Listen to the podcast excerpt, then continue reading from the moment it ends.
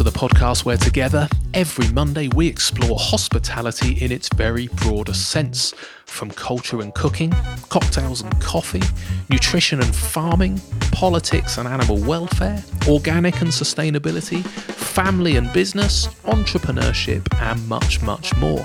Come and learn with me, Mark Cribb, about where our food and our drink comes from, and the businesses and more importantly, the human beings that thrive on where we decide to spend our time and our money. Sign up to our weekly newsletter at humansofhospitality.co.uk and hit subscribe on your podcast player of choice. This week's guest, James Mansfield, is a master at learning on the job. When he and James Flower, a friend from Agricultural College, decided to set up their meat box business, both of them had to perfect the art of butchery from a standing start. They also had to scale up their culinary skills very rapidly so they could serve mouth-watering dishes to 2,000 VIP guests at Richard Branson's V Festival. Now, I was super excited to chat to James since, with a lot of press recently about eating less meat for the sake of planet Earth, it made sense to explore some issues around what good and bad practice looks like. Is it a case of eating no meat, or is it eating better meat. Caring more about animal welfare and recognizing that how the animals we eat are cared for, what they eat, and what drugs they take must surely be part of the informed conversation. These could be tricky things to ask a butcher, but as expected, James was engaging, knowledgeable, and happy to educate.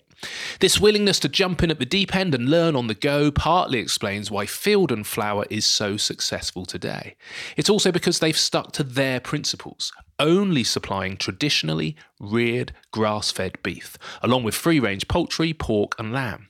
It won't surprise you to know that they've designed their own box packaging too, which is more environmentally friendly than the traditional poly box. As you'll hear now, James's hospitality career began in the same 0 to 60 vein, front of house at one of London's most famous restaurants. I very much hope you enjoy this week's conversation. James Mansfield, thank you so much for sparing the time to be on the podcast. Much appreciated. No problem at all. Um, can you just explain, as has become customary, you've listened to a few, but where on planet Earth are we, please, James? Uh, today we're in Larkhall in Bath, in my house. Excellent. So yeah, log burner on in the background. Uh, That's right. Beautiful.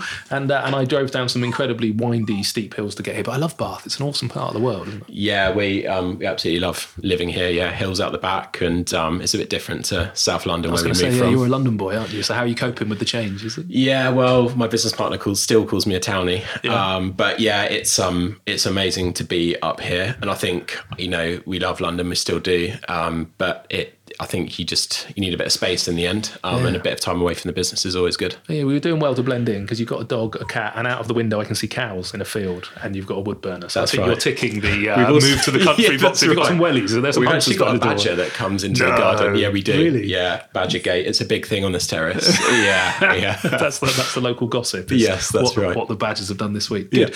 Well, look, I'm really uh, genuinely um, excited to, to chat to you. There's so many uh, questions that I've got around, I suppose, the uh, yeah supply of, uh, of food, particularly around around meat and grass fed meat and all that kind of stuff. So super excited to, to come and ask you questions in person. So thanks again for sparing the time. But I want to start with your your introduction to hospitality was a, a pretty well known uh, restaurant in London, I think. Can you just explain your yeah early memories of uh, of your exposure to hospitality? I suppose. Yeah, sure. Yeah, it was a, it was a great time. I learned a lot. Um, I left sixth form um, and uh, went and applied for a job at the Ivy Restaurant in London. Um, that was when I was eighteen. Nice. you just started at the Ivy. No kind of build up. No McDonald's kind of. Like, yeah, that's Straight right. into the Ivy. Yeah, and um, yeah, it was a bit of a shock to the system, to be honest. Um, but they were they were great, and it was only ever going to be for uh, a year because I was then going off to university. But um, yeah, we went in there, and um, it was yeah, not probably nine ten months of um, well, it was a really intense experience. What was your role? You were in the kitchen. I was a commis waiter. Okay. Yeah, so at the very bottom. So we, you, you had two jobs basically. You were you would come in and check the sheet and be in the briefing, and you'd either be running the trays up and down the stairs all night um, because the kitchen was three floors below um, the main restaurant, Oh wow, nice. uh, or you'd be on the floor serving um, the 300 people that were walking into the restaurant that night. So um, they kind of looked at me and said, right, okay, well, you're the youngest guy here. You don't have any experience. So they used to take me up to the private room, and um, the managers were amazing. They would kind of train me kind of on the job because I couldn't carry plates uh, for the first kind of couple of days. And they said, look, you need to work really hard, but you'll, you know, you'll get there. And um, it was um, yeah, it was a really interesting experience. But I was working there when Mark Hicks was the executive Ah, chef, okay, so excellent. I used to take his lunch up to him um, in the offices, and um, he was a great guy. Was he? he wasn't yeah. one of those yelly, shouty chefs. He wasn't, and there were a few of them about. um, but he, Mark was. Um, he- I think I always sort of describe him as. It felt a bit like what I think Cantona walking into the Old Trafford dressing room for the first time was like when I first saw him in the kitchen. Yeah, he, everyone is a kind of quiet. And everyone immediately just respected him and what he was doing. And I think you were always wary because he wasn't in the kitchen loads.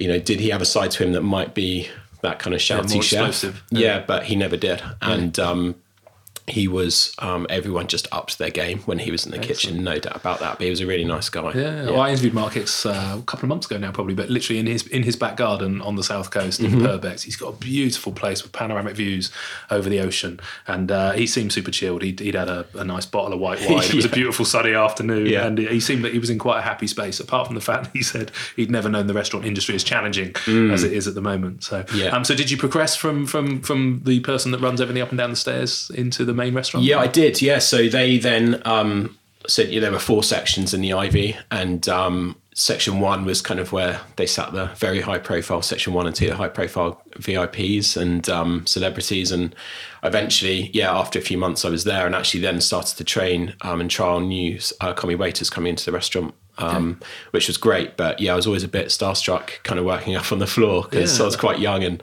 um, they had you know quite high profile people coming into the restaurant. Okay. Any name dropping? Go on. Who were you? Who, who did you serve? Um, well, Hugh Grant, Liz Hurley, the Spice Girls, Salman Oh. Rushdie, um, Jerry Hall. Yeah, lots of lots of those kind of types. Yeah. That's that's pretty cool for Hmm. the uh, for your first kind of yeah restaurant experience, I suppose, isn't it? I remember um, Gareth Banner from the Ned was somebody else I interviewed as well. Yes. and uh, he said the most important thing you need in hospitality when I asked for his tips was a comfy pair of shoes. Yeah, that's uh, right. Which I guess is relevant if your kitchen is four flights of stairs. That's right, yeah. And the shifts were 13, 14 hours long, you know, Yeah. so you had to be comfortable, that's for sure. I actually lost t- just under two stone of Wow. weight working there. Yeah, Wow. yeah, Okay. yeah. They didn't feed you well as well then. as- we had to go in early for staff staff lunches and dinners, and I always felt like I needed my sleep. Right. Sometimes you hadn't hadn't left the restaurant till three or four because you didn't you weren't ever leaving the restaurant until the last person left. Really? that was the rule. So commis waiters were always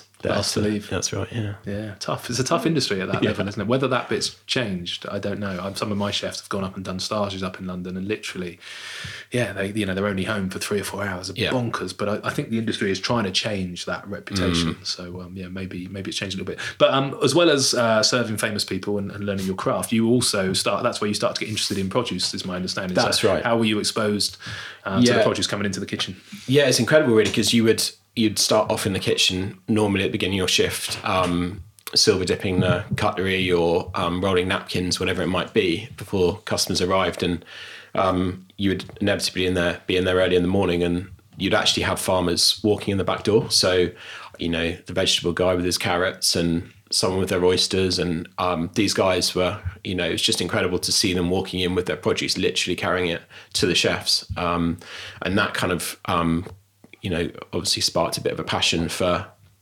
for food. Um, I used to love watching the chefs create dishes, and actually, once they started to trust you, they would bring you onto the pass, and you would start to garnish dishes. You would tell them what's missing, um, you know, get the right sauces, and actually build a relationship. Eventually, when they they trusted you to, um, you could start talking about food. And actually, we used to help on the cold section, the cold starters as well. Um, so we're kind of like as a commis waiter heavily involved in that process when you were in the kitchen running the trays up to the restaurant.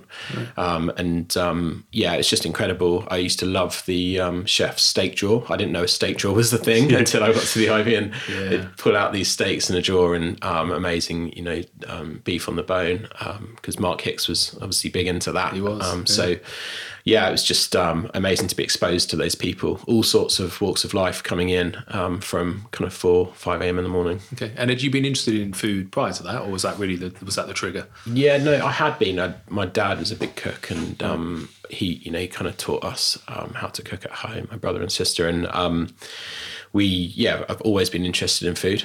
Um, and we used to go on farming holidays, and we've got family that live in the countryside, and um, we got farming like in the family a few generations ago. So we, yeah, there's definitely kind of that element to it, and um, yeah, it was. Um, it's just an incredible place to work. The Ivy. In the end, I kind of walked away with so many skills that, um, especially kind of understanding people and being around people. Um, yeah. it was just a great place to be. Were you tempted? Did you think you'd end up in that kind of front of house role? I suppose in the restaurant side of the industry at that point, or did you not really have any idea of your trajectory? I'd, I think I'd already accepted a place at university, so I, I knew I was going to go. I think I was. Te- I was definitely tempted because there's quite a big kind of hierarchy at the Ivy, and they promote you quite quickly through the stages. I think on the restaurant floor there were seven different um, positions, and they kind of said, "Look, if you stay, then we can see you getting up to that." And obviously, like they're really well respected roles, and I respected the people in them. Um, and they taught me a lot, but I. I kind of at that point in my life, I was 18 and um, I was, I was, I was tired, um, and um, yeah, obviously um, had kind of my eyes on going to university. So, What did you do at uni? um, the first degree I did was um, in media. Um, it was um, it was a bit of a Mickey Mouse degree. I played a lot of football and made a lot of friends. But um, I, after I'd done that degree, decided that I was going to study agriculture.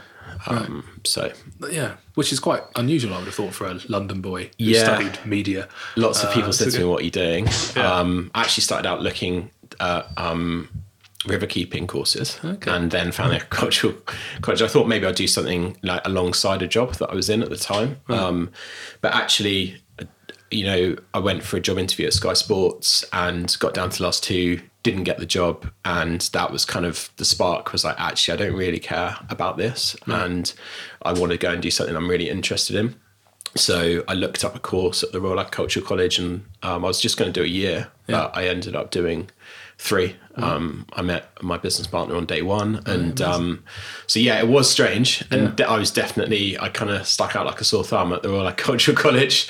I didn't have any tweed, Yeah. um, but um, you know, I I, I became manager of the football team and made some good friends, and um, so yeah, it was it was an absolutely amazing experience. In some ways, I imagine that naivety of coming into it, com- you know, having no kind of Mm. experience, having not been brought up in that environment, sometimes is useful, isn't it? Because you question more and you learn Exactly. more, I suppose. Yeah, and lots of um, lots of people at uni were coming from estates or they were coming from farms, and they kind of had their um, views on you know how farming should be done or estates should be managed. Um, and so uh, yeah, I think you're absolutely right. It was kind of um, I'll sit here and just soak it all up, which is what I did. Yeah. Yeah, an estate in southeast London doesn't have quite the same uh, challenges as an estate in the uh, Scottish Highlands. That's, suppose, that's absolutely right. Um, yeah, I was going to say on, on my first day, somebody said to me, um, "How many acres do you own?" That was Right. the first question I was asked in the bar. Wow. And I said, "I don't actually own any acres. Um, my mum and dad have got kind of yeah. yeah twenty foot garden in South London." He said, "Well, I'll give you some advice.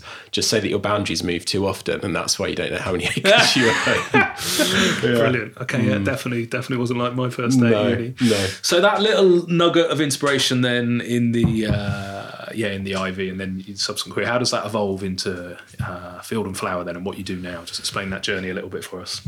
Yeah, so I mean, obviously it wasn't planned um, from from the early days at the Ivy, um, but through to to college, um, Cultural college, it was um, it was definitely something that I, you know, I I've gone back to college and I decided that you know this was what I was going to do, and I was quite adamant that the time I was putting in to being there um, was going to result in something. Right. Um, whereas I think when I did my first degree, I was like, well, I'm just here for the degree. Hopefully, I get a degree. Yeah. But um, I met James Flower on day one in our first class, and um, kind of said, actually, as we go through this process, where lots of really inspirational people were coming into the college, we're going to loads of really inspirational farms, um, and we said, well, you know, surely there's something for us to do here. We both kind of wanted to start something. Um, and James said, well, you know, I've got great quality beef on my farm. It's a really extensive system. Uh, the beef's just going to market. So it could just end up anywhere, really, whoever was going to buy it um, at the market. So um, we decided that we were going to follow, she looked at Riverford Abel and Cole and follow that model. Um, when, and when was this? You decided that literally in your first year or towards I- the end of the course? I think it was probably um, halfway through the second year we lived together, and um, kind of just said, you know, we need to start. We were the college were really good because they said, you know, lots of it, it was very academic. You were in there kind of nine till five every day at college, and there were lots of um, we did business modules obviously, and it was just. Uh, you know, go away and we go to farms and we set projects on how you diversify that farm. Okay. Um, so we, we were doing lots of that kind of work. and We thought, well, actually, let's just now start doing projects for our modules that are actually going to help us in the future if we do want to start a business. Yeah, amazing. So that's what we did. Right. So you could literally start to apply Yeah. what you thought you were going to end up doing as part of your, your Yeah. research and And stuff. it was a good way of going to see competitors under Yeah. the guise of uh, Yeah, being a student. That's right. Yeah, which we did, and um, learned a lot as well. Okay. So what was the uh, I don't know the trigger I suppose to go right uh, meat by post. This is this is the thing that we're going to do. Was that did that come about through some of the research that you did? Or? Yeah, I think there were two things really for us. It was should we go down the catering route and uh, you know do a kind of street food thing um, with the beef that we've got, um, or should we go down the the online veg box model? Yeah. And actually, we started doing both at the same time, and the events took off quicker. Our events kitchen took off quicker than the boxes, um, but we didn't we didn't know what we were doing. Like there's you know there's no doubt about it. We were we kind of you know we went to James's farm, chose a cow, and it went to the abattoir, and it was hung there for four weeks, and we had four weeks to try and work out um, how we were going to butcher it and how we were going to sell it. Okay. So traditionally, the meat from that farm had gone to abattoir and then just gone into the, the normal food supply. They'd gone to System. um, a live market, so it'd been bought Okay. by a buyer, Yeah. and um, then you know it would have been finishing weight, so it would have gone off, and it could it would have been killed, and then it would have gone to you know could have been flown um, out the country, up the country, supermarkets, restaurants. He just just didn't know, but that's what they'd done. That's what they'd always done. Yeah. And James went back to the farm at the end of college and said to his dad, you know, is there space for me here? And it, you know, it's a small farm, and um, James's dad is very traditional in how he um, was running the farm. And James said, well, actually, you know, there might be a way for us to work together here. How about we buy the cattle from you? And um, effectively, you know, he created a job for himself. We both create jobs for ourselves, but through doing that, and so it works really nicely. It still does, and all the cattle that are reared on their farm come to Field and Flower. Um, It's a small herd, but Okay. we take all of it. Yeah. Excellent, nice, and uh, it feels like destiny with the name as well, Field and Flower. Did it take long to come up with the, the fact that you, you? I mean, you lost a little bit of your surname, but, Yeah, I did, the yeah. bit that was less. Relevant. Everyone knew you were a man anyway, presumably. so Yeah. less relevant. Yeah, I we um we put it out to friends and family. We said, Right. you know, this is the type of business. What do you think? And got loads of suggestions. I always remember the meaty boys and high stakes and all sorts of things like that. A bit Yeah. cliche, but um, in the end, a few people said Field and Flower. Yeah. Um, uh, just came up with it, and we kind of said, well, actually, yeah, that, that kind of works. Um, so Yeah, yeah, I think it works works really well. So your your your ethos from the start then was around uh, grass fed meat. Can you just explain? Yeah, what what does Field and Flower do now, basically? Yeah, well, it's really, I think it's really simple. It's just old school traditional beef that's out in a field um, eating grass. And it's it's kind of that simple from um, you know, day one, really. We, we're not doing, you know, anything differently to what James's um, grandparents were doing, you know, and um, it's traditional um, free range extensive beef, traditional breeds. Um, they're uh, out in the field and don't hit their slaughter weight until um, kind of 30 months.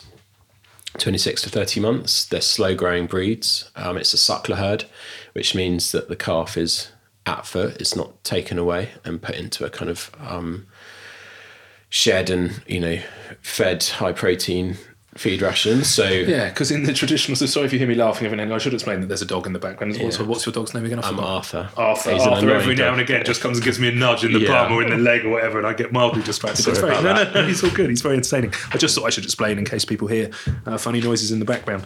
Um, so yeah, so I didn't appreciate something else. So, so generally, what what and I will we'll dive into wealth, welfare a, a little bit more, but just whilst we're on this suckler herd thing. So, what age are uh, um, baby cows? Calves are normally taken away from their mums then in the traditional system. Well, it it um, in our system or No, in the in the in more intensive intensive system. system, So it? well, it could be day two. Really? Yeah, okay. yeah. And then straight into being fed a Yeah, so you could go on to um, milk powder, Right. Um, and then um, you know they will then move up into you know high protein rations. and, and the objective of that is so that they can grow them quicker. Exactly. Yeah, because it costs less money, um, and you can get kind of.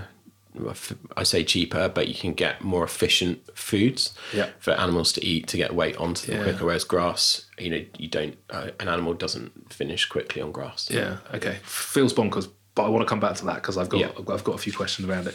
So okay, so basically in the in the early days, then it's uh, we need to to you know not not follow the traditional route because you could have presumably tried to sell to supermarkets or shops, but but quite early you decided we're going to try and send this directly to the consumer, so from the farm to the consumer. That's right. And and there were a few other companies doing this at the time, weren't Yeah, there are a couple um, that are out there doing it. Like the big one is Donald Russell, who are up in Scotland, um, and then there were a couple in the southwest as well at the time. Um, so obviously we ordered their boxes to see how they were doing it. Yeah. Um, and um, we started in James's um, kitchen, basically in Somerset. So we got the beef back. Um, we built, we bought a fridge and a freezer and um, we made our own meatballs and burgers, and um, we got um, a local butcher to vacuum pack everything. So we didn't own a vacuum packer. Okay. And we said to f- friends and family, um, you know, we'll do a discounted box if you can give us feedback on this product. And it was just a set box, so it had some roasting joints, steaks, beef mince, burgers, meatballs, and then um, we were both working other jobs at the time. So we were doing this as like our our first year as a business was just testing this really. So we were doing one animal a month Right. And um, we would go and deliver it before work. So I'd drive up to London from Somerset into London, deliver the boxes to friends and family, and it gradually, month on month, it was then people. Um, we had a, like a two-page website where it's kind of like call or email us if you want to order. It wasn't e-commerce, and um, we started to get people recommended um, to Field and Flower, and eventually people started ordering that we didn't know, which was always good because yeah, our our families were always going to say Yeah, it was always gonna say amazing. nice. Yeah. Yeah. Um, so um, we yeah we did these set boxes, but after that first year of of people kind of giving us a bit of confidence, saying yeah this is this is really good quality stuff. Um, we thought well if we're going to make a go of this, we might as well see if we can start an e-commerce website. And um, on that website, we also kind of put a note on there about doing um, event catering as well. Okay. And you were doing the butchery yourselves at this point? or- Yeah, so I mean, we we learnt to butcher. Um, for, I mean, actually, we did it for far too long. We did Really? it for four years in the end. wow. So the first four years, I, I, my claim to fame, not that it's much of a claim to fame, was that I rolled every meatball and pressed every burger, but I did. So um, we lear- we had to learn that really because I think we're a business that was all about product really, and we wanted to know the product. And if we were going to go into the murky world of butchery, um, we had to know what was going on. How do you learn that? You go on a course or you No, we self-taught? no, we YouTube. Had, um, yeah, we know. Um, we had a friend called Andy um, who taught us to butcher. So he said He was a butcher at least. he was a butcher. Okay, he was good definitely start. a butcher. Yeah. Um, and we um, he now owns a business called Somerset Charcuterie, who and so he supplies us with charcuterie. So it's a kind of nice end to that story. But um, he taught us to butcher. So we got some seed funding at the beginning, um, and we built our own butchery in a pig shed on a farm. Wow. And um, that was us three then in the shed. Um, in And the did you say it was a cow a month or cow a week? or- cow month, Cow a month. and then it, yeah, and um, then post our kind of first year, we then decided to open up this e-commerce website, and we added chicken, pork, and lamb to the website, and that would then come into our hanging fridges, and we were doing the whole thing. So we were we were butch- we were selling the product on the weekend at food shows, and then we would go to Somerset um, and stand in the butchery for three or four days, um, putting these orders together. But um, so a beef animal would come in on the block in a quarter, and Andy would say, "Right, okay, flowers, you're in the middle. You're doing the steaks as they come off, so you can you can slice those." And then, um, you know, I was on the four quarter stuff, so the the beef mince, the um, burgers, and the A little meatballs. bit were my more doing. margin for error for your bit then. That's right. Yeah, have to be I wasn't so- trusted. Yeah, you're not, not onto the fillets. That's right. So, and yeah, we learned how to do that. But then obviously pork and lamb came in and we were breaking down whole carcasses. And that's where our philosophy of nose to tail came from. We had the whole animal there. So we had to do something with it. And um, inevitably, it was easier for, for pork and lamb and um, chicken. But actually, beef, we were finding that we had some four quarter beef left over and we didn't want to keep putting it in the freezer. So we started to be more proactive in trying to start an events business. And so we did that too. And that did pretty well, didn't it? You had some some famous guests in that as Yeah, well. I think you carried yeah. on your. Uh, we just got yeah we got lucky um really it was just it was really random but we had a um we had an inquiry come through on the website to say will you come and cater the v festival the vip area for us? It was from virgin. And um we, we ended up doing that but in between kind of signing that contract we kind of had six months to kind of work out how we could make that work. I mean it's 2000 people served in three or four hours for two days. And yeah so Okay. yeah, um, it was interesting. Uh, it, it went really well. But um, between um, us getting that inquiry and going to that, we started to do um, smaller private events and food shows and um, learning, you know, how to cook burgers and Love it. sell. I mean, not, I like the fact you just said yes and then worked it out afterwards. Yeah, Yeah, we'll, yeah. We'll, we'll say we yes. couldn't turn that opportunity down. Yeah, because you were actually doing the cooking for that as well, then, were you? Yeah, we yeah. So so- fully self-taught. The chefs are. You didn't get Mark Hicks to come in and help you out. You weren't. No. You weren't that buddy buddy friendly with him at the Ivy. Well, we did actually contact him and say, "Can we get your advice?" Not on that; it was a bit later on, but about um, our business and you know what you think we should be doing and whether we should be doing any restaurant trade. So Okay. we actually met him. He was really, really nice. We went to his restaurant with him, and um, yeah, it was he. I don't think he, I don't think he remembered who I was, but that was fine. You know, we were out there trying to get advice from as many people as nice. possible. That's the one that keeps coming up in this industry. That is such a, a decent bunch of human beings Mm. in hospitality. Basically, that they they do all seem willing in the main to kind of help each other out. And uh, Yeah, definitely. It's a really friendly industry. Yeah, and um, everyone's very supportive. I think you've got to be really, um, because I think everyone's fighting the same battles. Yeah, that's good. So in those early days, you're literally you're part event company, part meat Mm. box company. How long did you run that sort of double life? Because that's hard graft. Just doing events is hard enough. Yeah. Let alone you're the chef, you're the butcher, you're packing the boxes, you're doing the whole shebang. How long did you keep that going for? Um, it was two years actually, and Right. the last Did you see daylight? yeah, exactly. We just it was it was because our online sales were growing and we couldn't um, keep working seven days a week, especially the type of events we're doing on the weekend. Obviously, required um, you know long hours, and um, we weren't getting much rest, and we weren't focused on what we sh- what where the opportunity was. Um, I don't think either of us um, had as much as a desire of a desire to grow the events business as we did the online sales. So um, it was actually we stopped. The last event we ever did was um, Glastonbury 2011, um, and um, yeah, that was the year that Beyonce played, and uh, we just Was this the said- VIP stuff again? No, you- it was we there no we actually with the masses. That's right, yeah, and it's quite the sums involved at Glastonbury were quite scary as well. We we walked on site having spent eighteen thousand pounds to kind of be there, you know, from the pitch to the product to the um, to the team, um, to the hiring of equipment, water, etc. So yeah, it was tough, and we just about broke even. Wow, But, um, it? yeah, and- yeah, and we kind of said, look, we were, we were on site for seven days. I think half of our team left before Glastonbury even started because it was torrential rain and people weren't sleeping, and we were kind of waterlogged. And Really? we're like, mm, maybe this isn't the best thing to be doing. So harsh, and it's make or break those kind of things. It Isn't it, is, Depending and you have to take a long term view as well. Yeah. people that do Glastonbury do it and look at it. I think over like five years, Yeah. not just on one year. Yeah. Um, but there, obviously, you know, again, we were kind of winging it. You know, we weren't a proper event caterer. No, that's okay if you've got resources to cope with a bad Yeah. year. But if you go in and lose a load of cash, then that's tough, mm. isn't it? So, mm. okay, so you you part the events, and did, did you have a business mentor who helped you? Because sometimes it's hard to see the wood for the trees when you're buried mm. in, in the actual day job. Then, isn't it? Did somebody come and go? You know what? Why don't you you know focus on on the home delivery side, or did you just realise on your own? No, I think we realised on our own, but we did have a business mentor. So one of our early customers was Paul Lindley, who started Ella's Kitchen, the Yep. baby food home company, and um, he he became a customer and then said, you know, if you ever want any advice and stuff, um, let me know. And um, so we used to meet him and get his advice on things. So that was really valuable for us. Nice. Um, It's all about your network, isn't it? It's not bad if you can go to Ella's Kitchen and Mark Hicks to, to pick their Yeah. brains. That's, uh, yeah, it's good yeah, going. yeah, exactly. Yeah, no, we were very lucky in the advice we got. Um, but no, I think we were excited about the possibility of um, being the kind of Riverford or Abel and Cole in our space. Yeah. and that's what um, was really driving the decision to do that. Okay. Um, and what year was that? 2011. Okay. summer of 2011. Oh. Yeah.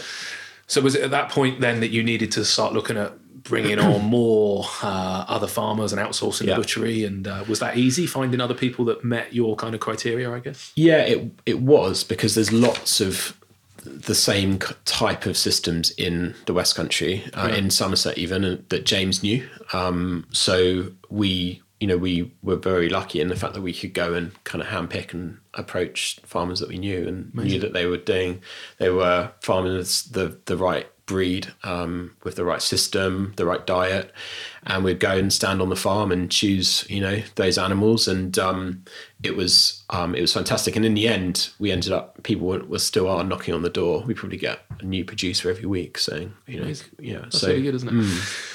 So chatting about them a little bit then um, on, on your website, and I think in some of the some of the stuff I've read about you, Stuart, the chicken farmer, comes Yes. up regularly as being Yeah. a sort of uh, what's the word? A kind of uh, yeah, good a good benchmark, I Yeah. suppose, of the kind of thing. Why is uh, why is House Stuart Farms the right approach? And can you just tell us a little bit about him and how he farms? yeah, sure, yeah, we love Stu. Um, he's worked, he we've worked with Stu for five five or six years now. Um, so we originally had a, a organic chicken farmer.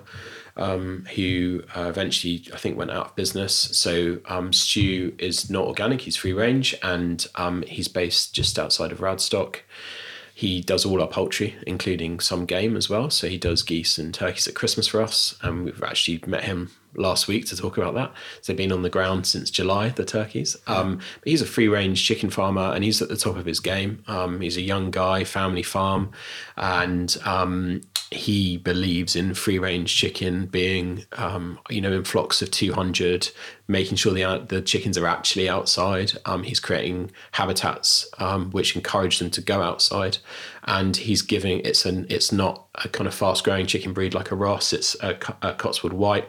It's a slow growing breed, um, and he he's rearing them up to an age of seventy one days, which you know is double the amount you would find on a some even free range chickens in the supermarket. Yeah, amazing. So I, I think chickens is always an example we give, and I'm, I'm still not entirely happy with the compromise that we make, but we're working on this. But you know, the, the the kind of standards of chicken, you've got your kind of worst case scenario, maybe imported from mm. Thailand, injected with a mm-hmm. saline solution to, uh, you know, draw in water and add weight and all that kind of stuff. Then you have got your 35 day chicken grows so quickly it can't even develop legs and ends up sat in its own poo, haven't you? Mm-hmm. 56 days seems to be the next level up, of which there are even some uh, alleged free range and mm-hmm. uh, red tractor, which we'll come on to in a minute. So I've got some questions around that. And then, yeah, 70 days is the kind of, you know, the key scenario, I suppose. Um, you mentioned him not being organic. Uh, is, that, is that a conscious decision? And do you know the details behind that as to why? Or Um, I think it's similar to why we went organic when we started our business. Yep. Um, James's dad um, is effectively running um, an organic farm. He has no inputs going into the land, but um, he was uh, a guy that kind of said, "Well, you know, I'm happy with how I'm farming, and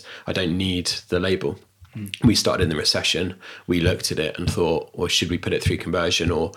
not and we kind of decided that actually the customer if we conveyed um, our message correctly which was you know we look at farms on an individual basis extensive free range low input um, we would um, be fine and we we didn't want to have to put that organic label on because i think it had a perceived value of you know being more expensive and in a recession when we started that was something that we were keen to avoid. Um, so we um we we had a chat with Stu and you know he's he's not organic but he's very proud of the way that he's running his system.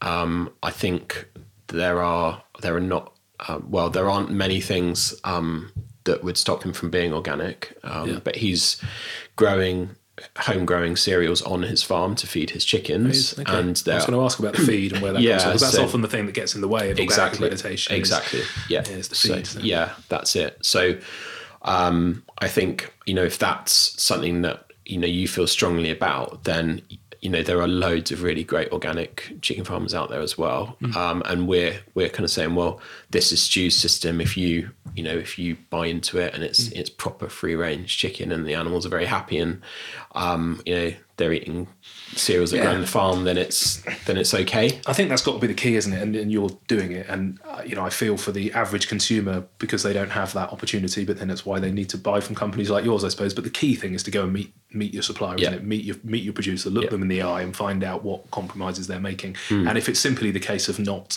jumping through the often uh, sort of financial implications of jumping through the organic accreditation hoops, you know, we, we've dealt with farmers who are way too small to go through that kind of Exactly. uh, process, and it seems pointless. And and and it's just meeting those people and trusting why that's the case, I Yep. suppose. Um, so am I right in saying that rather than following an external accreditation, you've basically come up with your own set of guidelines? Is that right? And can you just explain a bit about what do you look for then when you go out and meet a farmer sure. and look them in the eye? Yeah. So we, um, and it's really important to us that if we're marketing free range and you know putting the farmer's face on our website, that we're out there in the field with them. So we do that actively. Um, James Flower, my business partner, also his sister's um, working in the business, Claire, at the moment, and she's writing our own set of welfare standards. Um, so we've finished our um, chicken welfare standards, and we're now writing our um, lamb and beef and pork. And we we're doing that because, as you said earlier, there are certain standards that small smaller farmers um, are struggling to hit, to kind of hit in terms of um, the accreditation and also the cost as well. Um, and I think it's you know some standards are quite sort of broad stroke in what they do, um, and we're trying to be more individual uh, and look at our farmers on an individual basis.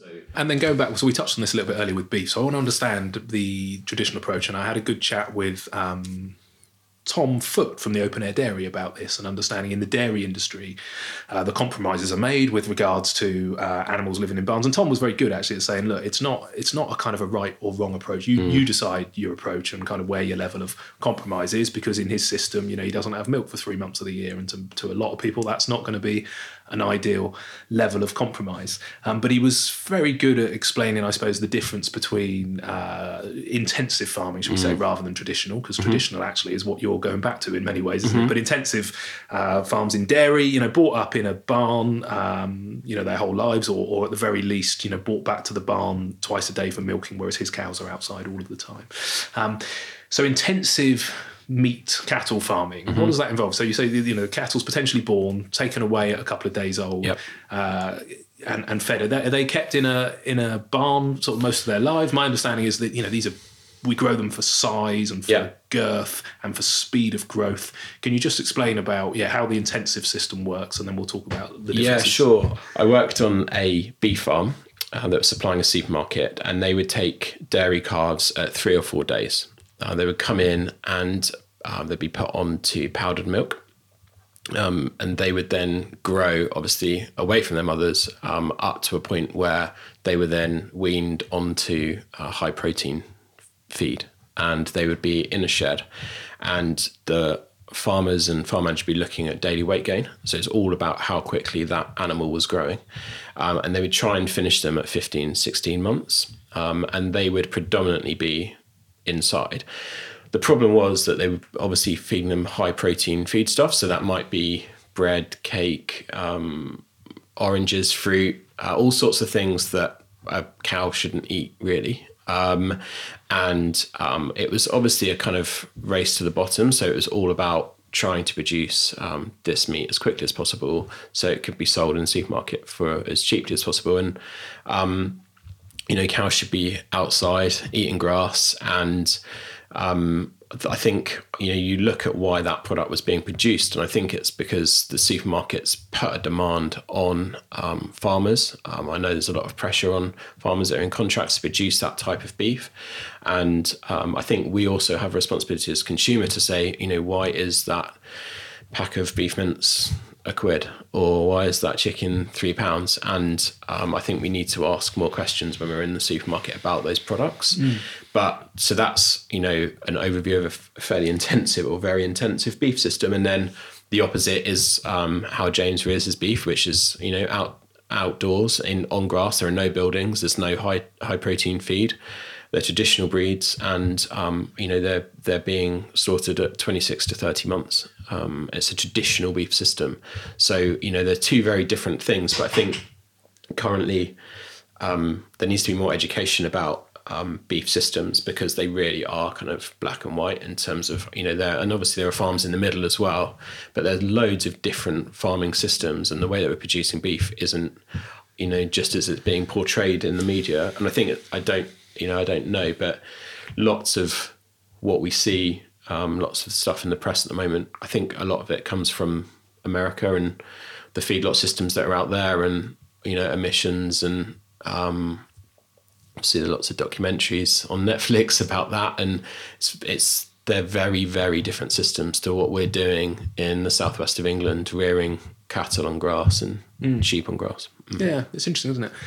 I, I think it's it is about education. I don't think the consumer would be happy. Most consumer, I mean, I, I, you know, we're very in a privileged position probably where we can decide uh, whether to spend a little bit more money on the meat that we buy. Having said that, I do think that you know one of the opportunities is is just to buy meat less often.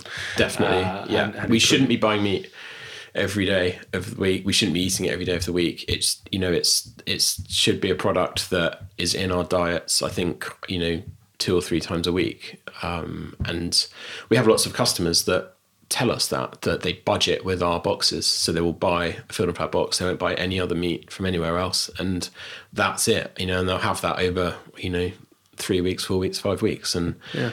That's, I think that's the way to do it. It's, it's interesting that you say that because I imagine there's a lot of butchers who uh, who would just say, you know, buy as much as my meat as possible. Mm. I need to take the cash. Mm. Uh, why do you say, yeah, have meat only two or three times a week? Because it's not sustainable the way that we're currently um, rearing meat. You know, in in the world, like we we will not be able to keep eating cheap meat like in the years that come. Um, I think we need to be more responsible. Um, we need to uh, we need to be looking at individual farms and systems and say this is a type of meat that you know we're comfortable eating. Um, it's not being intensively farmed, and um, you know, we we're big advocates of that. We think that our diet has to be balanced. Everything has to be in moderation. And um, yeah, certainly, um, you know, I think we've we've got a set of customers that kind of appreciate that. You know, there's a compromise somewhere and if we can kind of help with that then you know hopefully the business keeps going from strength to strength. Yeah it's interesting isn't it? And, and we spoke about this uh, before we started chatting where i gave you the admission that i've been following a plant-based diet for mm. the last 18 months because i wanted to learn the flip side of the debate and the argument i suppose um, which has been interesting. But it's also fascinating to see that in the in the traditional farmed system and i haven't got my head around you know all of the answers yet myself. But um, certainly in farming you know we spread manure over the over the land to kind of you know rejuvenate the soil to enable us to grow the crops. And actually it feels like a balanced system. There's a i think it's called uh, polyface farm in the us or have you, have you read the book omnivore's dilemma? No. I've read that? Really really good read mm-hmm. actually. But when you get the system right you know the benefit of having a broad range of animals on the farm and and a really diverse kind of system mm-hmm. it, it, seems to be self-feeding. And and there is an argument to say that yeah, you know, we do need uh, cattle and pigs and mm-hmm. chickens all, also on the same farm that's kind of growing the, the, the veggies and the grains and all that kind of stuff because yeah, they come the mixed farming systems. Yeah, it seems yeah. to. Yeah. But it's interesting to so that yeah, even even in your line of work, I suppose that you see that as important. Do you think it's realistic? You know, are we at the point where humanity just goes, you know what, I can buy a, a 500 grams of mince for a quid now, and that's just the system, and and and uh, we've just got used to it, and that's the trajectory, or do you do you feel like we're on the point of change? I think we're on the point of change because I, our customer feedback is that actually they're leaving the supermarkets to come to Field and Flower. Like that's the feedback we get, and and lots of that is because the product isn't great um, in the supermarket. So I think people are looking for better quality products. Um, you know, if you don't hang beef, then it retains lots of water. Um, if you don't have a traditional breed, it doesn't have the qualities that come with the fat that are in a traditional breed. Um, there are lots of corners cut on that product that's going into the supermarket, and I think people are definitely coming to us saying, "Well, you know, actually, we don't want to eat meat every night of the week. It's not tasted very good um, anyway, and um, we're going to try you and see what we think." And um, hopefully, more people go that way. But clearly, you know, protein's a big part of people's diets, and I'm not saying like we're the only way. Um, definitely not. Um, but do I think that really cheap quality um, meat should be on the on the shelf like of a supermarket for a quid? No, definitely not. Yeah, no, I agree. There are there are other sources, and uh, you know we've debated this a lot in the restaurants, and we're trying to hold people's hands, and it is about yeah, having meat less often but improving the quality, but by putting the kind of the plant-based burger on our menu next to the beef burgers, whereas mm. traditionally we probably had a little vegetarian section or even mm-hmm. a separate menu, and it was kind of a, a, a, almost like a second-class citizen part of the menu. We're now actually going, you know what, we can be part of the solution. We just need to hand your hold your hand on this journey. So you know, we might have a chicken curry, and then there's a plant curry, the mm-hmm. beef burger, and then the plant burger, and the, even with the nachos and all that kind of stuff. So yeah, yeah it, it, I, I hope you know I share your optimism that the trajectory is is changing, I suppose, and it's about less and better.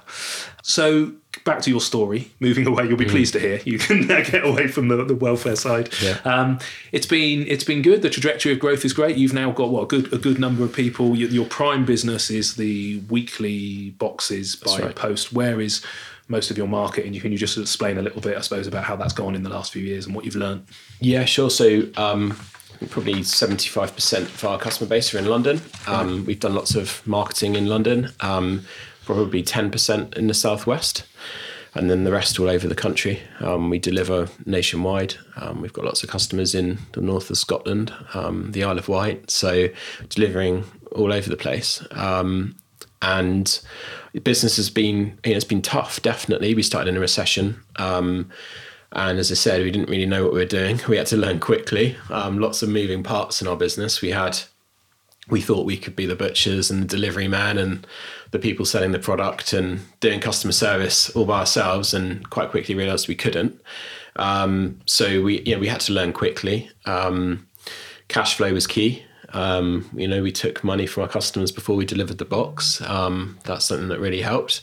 Um, having really good quality product. Um, you know, we were all about the product. It had to taste great. We love our beef, and um, you know that's what we looked for. And in a subscription business, it's not really a subscription business if you don't um, have people coming back um, the next week or two weeks later. So um, you know, we ha- we have to work really hard to ensure the quality stays where it is. Um, so we yeah we've now got um, probably 10,000 customers and um, we're delivering 13, 1400 boxes a week. Um, so yeah, the business is going really well. We employ 20, just over 20 people.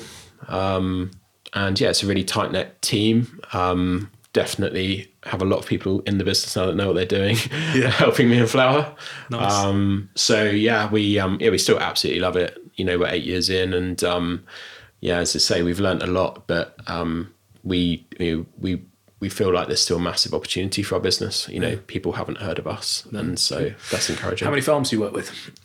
Um, we've probably got the best part of 40 to 50 farms. Yeah. Okay. And are you providing a different option for them? Were they previously sort of feeding into the traditional supply route, I suppose, and now they're seeing this as an opportunity to get closer to the customer? Or? Definitely, yeah. We pay above market price yeah. um, in most cases, and if not market price. Um, the, the feedback from farmers is that they love working with us and getting the feedback from customers. We kind of reconnect them. So if we get a great feedback from a customer, we'll send it on to Stu, our chicken farmer, yeah. um, or Tom, our lamb farmer, and that's you know that's they enjoy that I think as much as the the extra money that we pay them for their produce. Okay. Um, and and I was chatting to Guy uh, Singh about this. The podcast will probably have gone out by the time this one does actually, but from Riverford, and uh, was around pricing, I suppose. So in the restaurant trade, you know, we're used to prices fluctuating literally on a you know daily, certainly a weekly mm. basis, depending on Uh, supply, I guess, and weather. You know, we've had a really wet last few weeks, so certainly in the in the uh, you know the cauliflower season at the moment, and they're being affected by that. So so prices really vary.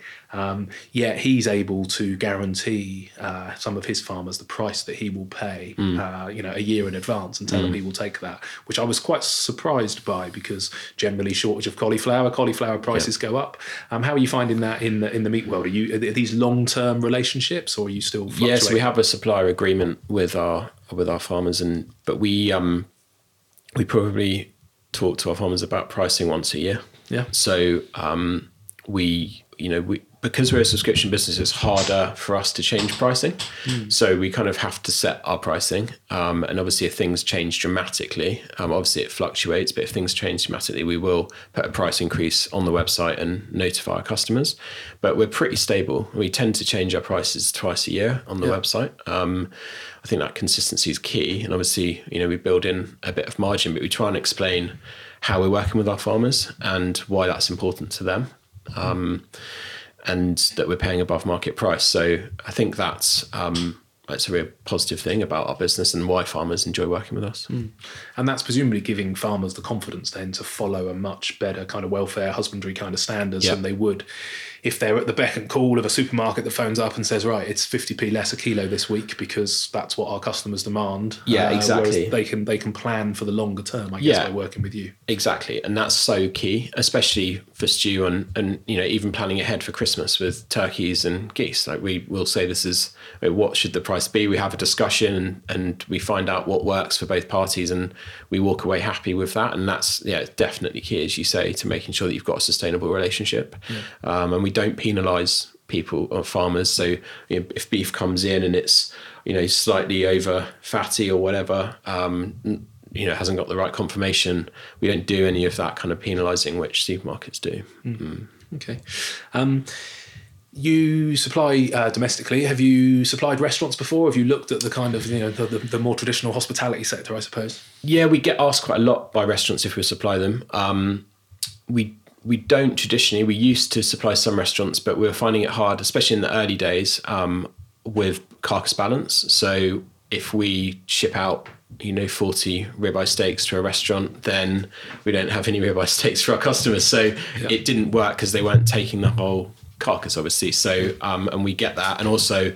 you know, I think restaurants require um, consistency as well. And so the feedback on our ribeyes were that they tasted amazing, but some weeks they were a very different shape um, to the previous week. And we, you know, we don't really know what that's going to look like because we're not penalising those farmers for the beef that we're getting in. Um, what that's going to look like, and so you know, the ribeyes did look different. Um, week on week to the restaurants we were supplying and in the end we kind of said well we can't do anything about that that's the shape of the animal Yeah. um, we haven't got away we haven't got loads and loads of cattle to kind of be choosing the right um, size ribeye so It's the whole wonky carrot thing in meat world, basically. Yeah, saying, Who's exactly. going to buy the wonky beef? yeah exactly and um, yeah we um, we in the end we kind of said well this isn't it's not working for them it's not working for us so Right. um, we didn't pursue the kind of restaurant trade Okay. Because you must have a number of contacts, I guess, speaking as a restaurateur who's always trying to get closer to the supplier. But if, uh, yeah, so, so getting as close to farms as possible is key, I suppose. But it always seems to be tricky because of the, I guess, the abattoir and the butcher needing to get in the way. Obviously, you can't rock up at a farm and buy a live No, cow. no. So, uh, yeah, I guess there's always going to be some level of level of compromise. But Yeah, and I think there are some guys out there doing it really well. Um, I think Ginger Pig have really set the standard in, in London with how you get a, a beef animal from you know farm in Yorkshire into I don't know um, Honest Burgers, for example, and that's um, there's definitely people out there that are doing it and doing it really well. yeah, I don't know Ginger Pig, but they're a beef supplier. Aren't they? Or- Mm. Yeah, or yeah, they, they now do all meat, but yeah, they started in beef. Yeah, Oh, really? Okay. they've got some really cool butcher shops in London. Yeah. Do they supply Honest Burger? Um, they did. Yeah, They do. I only I'm interviewing them in a couple of weeks' time, so Oh, okay, I can yeah. uh, I can quiz them about that. Um, Okay, uh, and then I'm, so I'm interested in in the other learnings, I suppose, in any business. You know, these things. So you know, great concept, uh, cut out the middleman, straight to consumer, Mm-hmm. better product, uh, better for the planet, better for the earth. All sounds like a no brainer, piece of cake. Thank Mm. you very much. I'll make loads of money, buy a big house. In reality, challenging.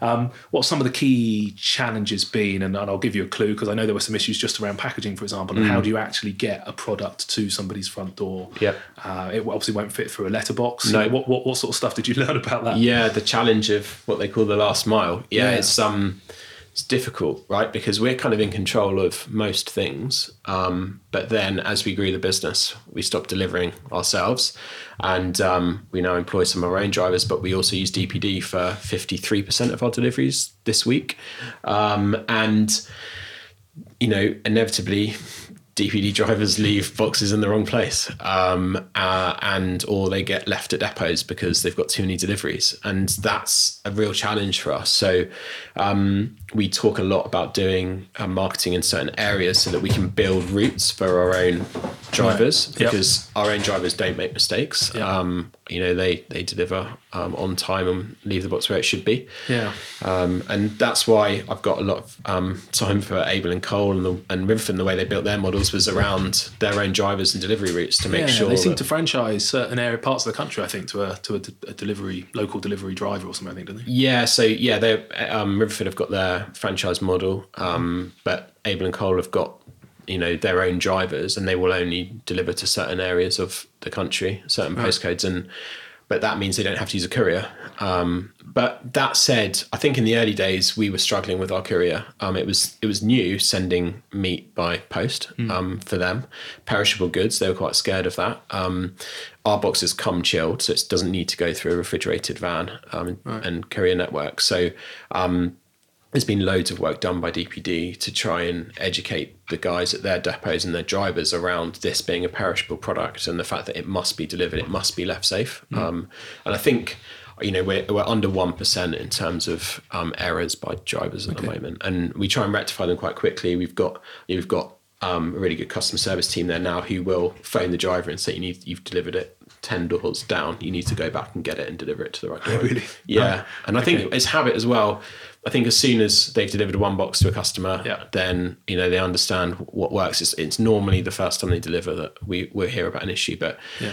we've got a really good customer service team and we're we're on top of those things. But I would say that's a massive challenge. Yeah, and I wish we could just deliver every box ourselves. Yeah, it's uh, it's tricky, isn't it? I'm laughing because I have a Riverford delivery each week, and uh, yeah, if I'm not in, they're supposed to leave it behind the caravan. So anyone who knows where I live, uh, you can just go and find it uh, on my driveway. Uh, and then the actual packaging itself, has there been some challenges around that? Because I Yeah. know you know I think Riverford maybe use lamb's wool. There's, there's plastic packages, there's all sorts of stuff. Yeah, what's what's been your experience of that?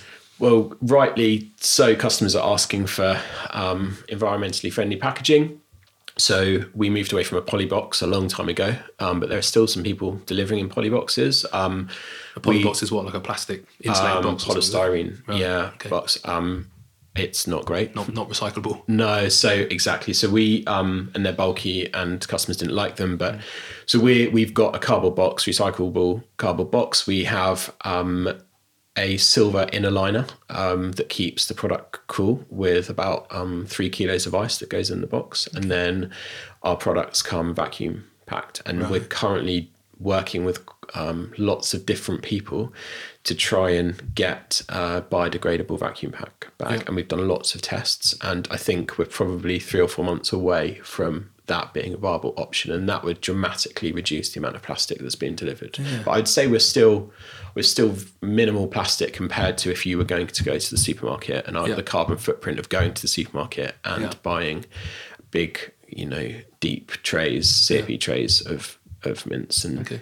What's the challenge with making those plastic pouches biodegradable? Then do you know? Um, yeah, so the pro- we found that the product's leaching through, so it's it's actually not um, proper. It's not sealed um, enough. I don't know the technical Yeah, term. I've got We're an ulterior doing- motive in asking because Yeah. we're the same in the restaurant trade. You know, we look at where we can minimise plastic. We're the same. You vacuum pack to uh, prolong life and Yep. avoid wastage, which is clearly important. Yep. But yeah, trying to trying to find a plastic that, that is genuinely biodegradable and not just one of those theoretical biodegradable. If you put it in the right waste management facility, and all that kind of stuff. Really, you want to be able to chuck it in with the food waste and it will biodegrade. But Yeah, exactly. it's a challenge. I think we're gonna. I think we'll be there soon. Yeah. hopefully. Okay. Excellent. Well, keep in touch. And then Yeah, I will. make make sure that's the same. Um, and then you know, financing this this growth. How have you done that? Have you crowdfunded Mm. it? Have you had to get additional investors on over the course of time? Or Yeah, we we crowdfunded um, two years ago. right. So it was the first time that um, as directors we released any equity in the business, and um, we went out to our lots of our customers actually said, you know, if you ever um, are looking to do a crowdfunding round, then let us know Amazing. a fundraising round. So we went to Crowdcube, Yeah. and um, we had a six week campaign.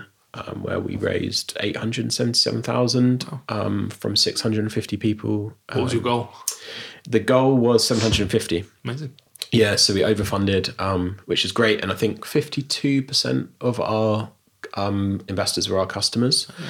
Um, so uh, you know that was amazing for us um, for them to show their support and you know become shareholders in the business. So feedback's been great, um, and it was yeah, it was a really tough thing doing crowdfunding. Was it? Why? Yeah, well, because you it became a full time job really, um, and then um, having to run the business alongside that. Right.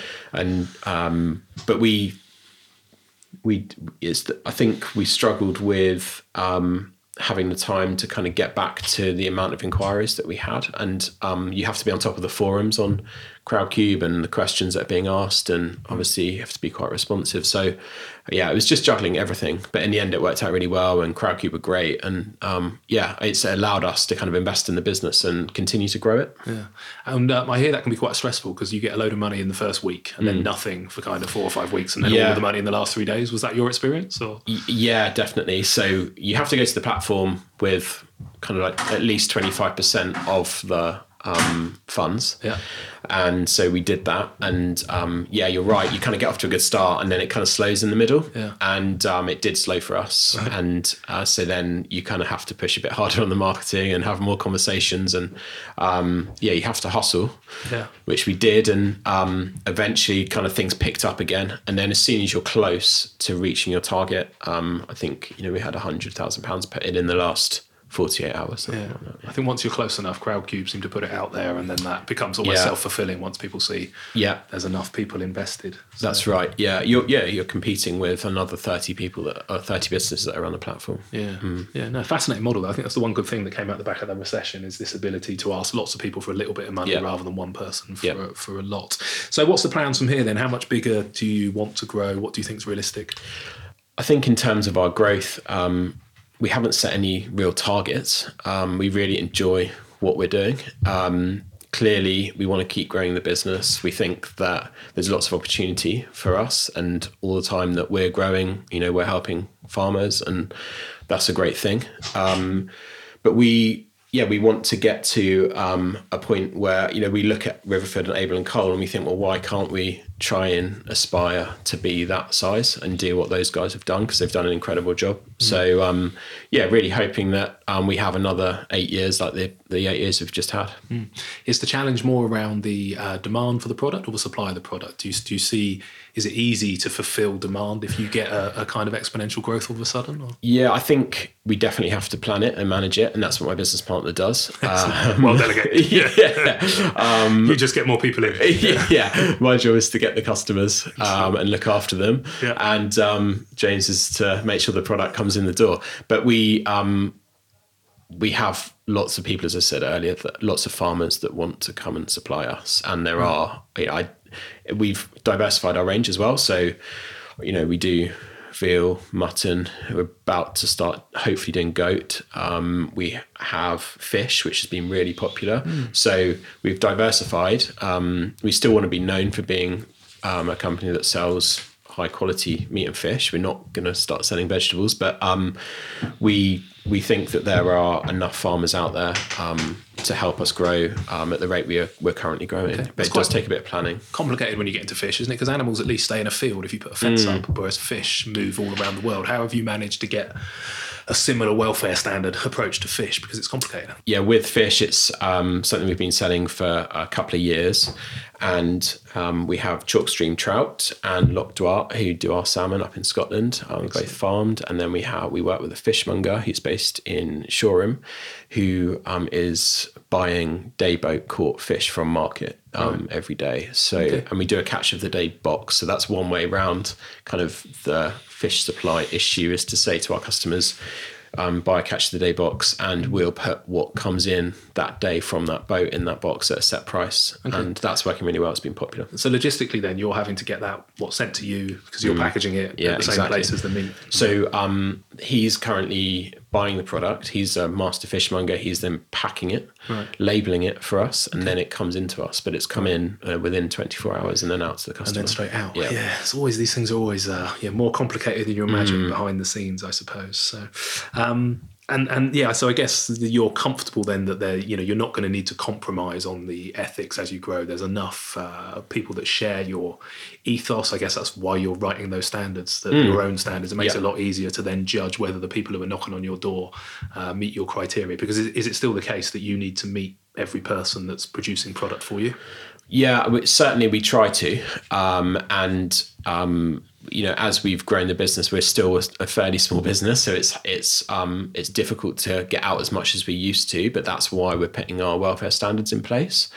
Um, we we know that there are enough farmers in the West Country are working systems that you know we traditionally buy from in the way that we started our farm. So we we can't see there being a problem. Clearly, there will come a point if we became a huge business where yeah that might challenge, but at the moment we're still a fairly small business, so I don't think it's an issue. It's good to know that there's enough farmers that are still farming that way because I think you get worried as a consumer that they're all compromising and, and Mm. Yeah, the just cows disappearing from the fields. Yeah, exactly. But yeah, so so they are also supplying presumably the local kind of you know butchers and farm shops and that kind of stuff. Yeah, exactly. So, um, lots of our so all of our beef um, that's reared on home farm obviously comes to us, but then um, we have other farm other beef farmers that will supply us with a percentage of what's fit, you know, uh, on their farm for that that week. So yeah, they will be supplying other people as well. And Stu, our chicken farmer, I think we probably take. I don't know, 80% of his chicken every week, and then he'll supply some re- local restaurants and uh, farm shops. Okay. And this issue around um, customer choice, a guy from Riverford got particularly, um, what's the word, animated, shall we say, when we were chatting about this, because he fundamentally believes that, um, you know, quite all too often the customer gets too much choice. We touched on this when we were chatting earlier about the uh, the the thing with baby gem lettuce. And Tesco, for example, might want a load of baby gems for the weekend because it's a beautiful sunny weather and it's a barbecue weekend, and they go to their supplier, and the supplier is so terrified of of not being able um, to supply that they'll mm-hmm. end up flying kind of baby gems in from California Yeah. or something like that just to fulfill demand. Whereas actually, my perspective would be the customer doesn't mind. He wants some lettuce. He doesn't mind too much what he gets. So Guy is very adamant around not giving people too much choice with his mm-hmm. veg boxes and saying, look, this is what's coming this mm-hmm. week. It's in season. It's ready now because he doesn't know whether his Romanescos are going to be ready in, you know, early September or late October. It depends on the weather. Do you think there's an argument for similar in in meat in the fact it would be a lot easier with that whole carcass perspective if people just ate what they were given, or is it easier in meat because it's less of a seasonal product?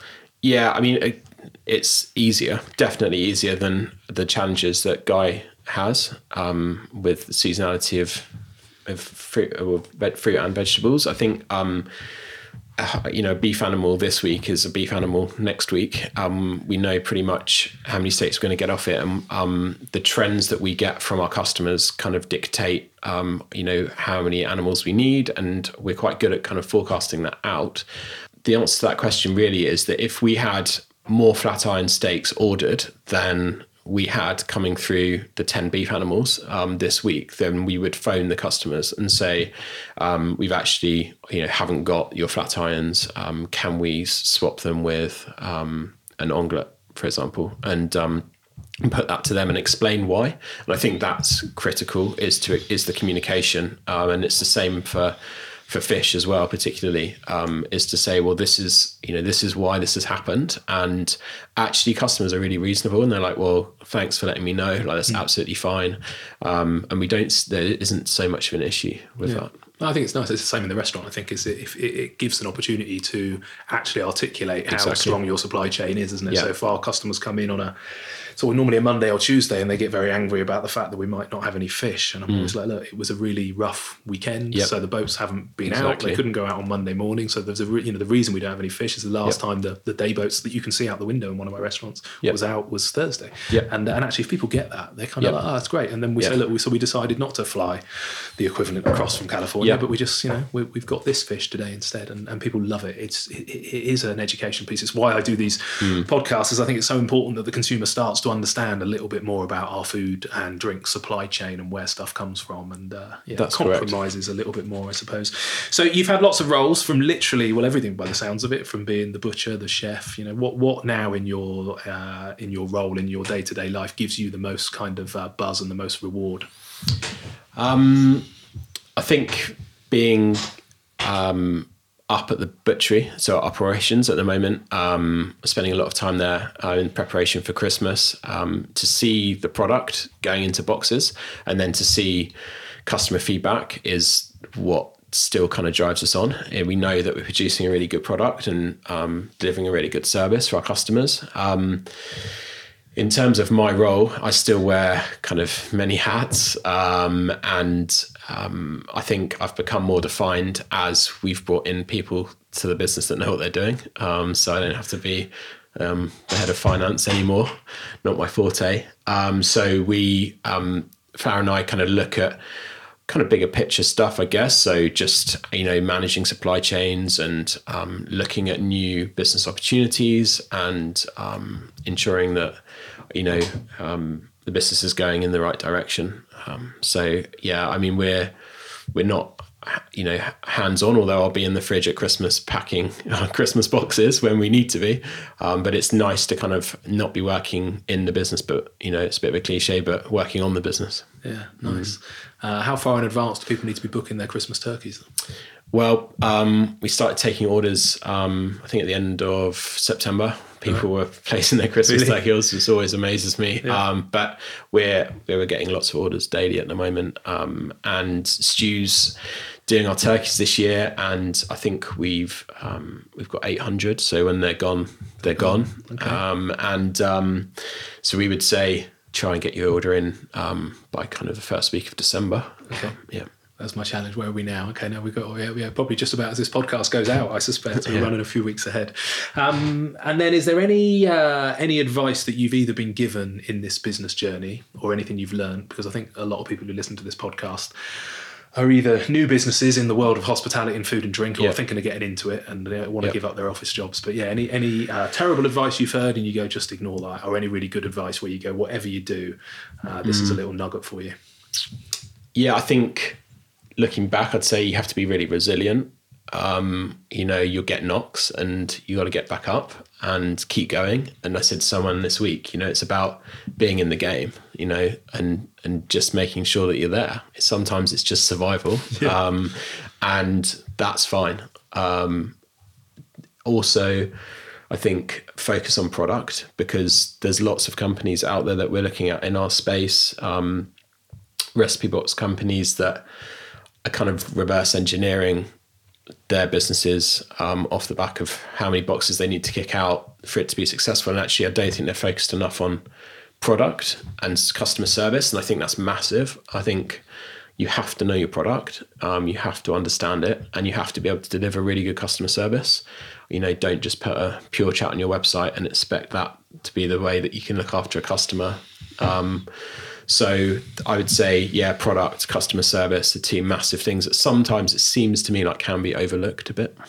Yeah, it's disappointing sometimes. I think that almost the necessity of financial survival, like you say, you, you reverse engineer. You go, well, actually, to survive, we need to sell this many boxes, mm. so it's whatever it takes.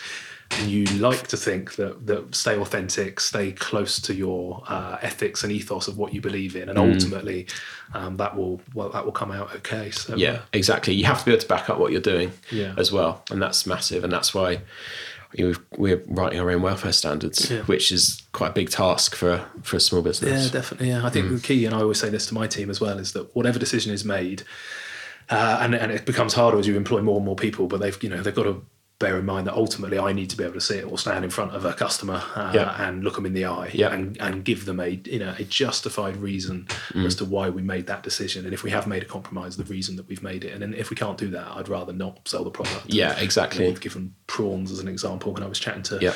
Mitch Tonks on the podcast not long ago as well about you know I, I wasn't willing to sell prawns because most of them come in from Vietnam and Yeah. Asia and are grown in big vats and pumped full of antibiotics. an And admittedly, there are some that aren't, and I think we've got some on the Christmas menu that we've sourced the right way. But yeah, it's always it's always a challenge. So uh, hopefully, I mean, I think uh, what you're doing is, is genuinely brilliant. I think you're part of the solution for the disillusionment that I've had, you know, a little bit in the in the food Mm-hmm. supply chain and the compromises that have been made. But they're compromises that I think have just come through to you know a lack of education with the wrong people, um, you know, focused on on price. And I think as we're learning this and we're learning the compromises that we make and we're learning a bit more about the climate emergency and we're learning that it's all well and good, you know, not, um, you know, throwing a plastic bottle away, but actually diet, what we choose to eat and where we choose to eat has the biggest environmental impact out of anything that we do.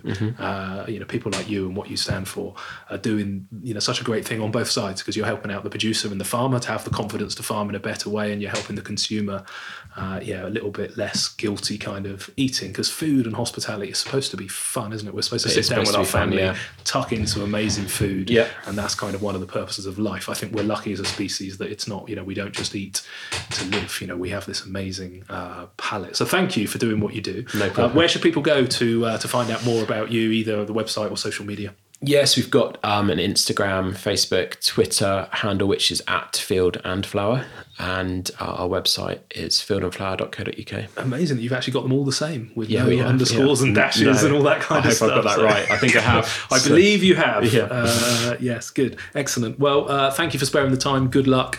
Uh, I will. I will watch with pleasure. And if you do decide to go back into supplying the restaurant industry again, then uh, let me know. We'll be a customer. I will do, Mark. Thanks very much. Thank you.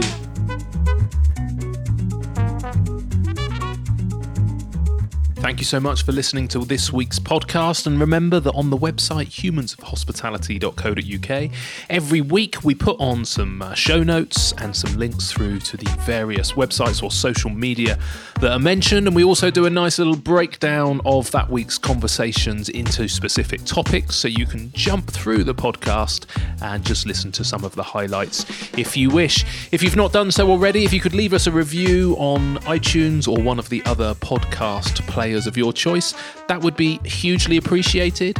Thank you so much, and uh, we'll be out with another episode next Monday.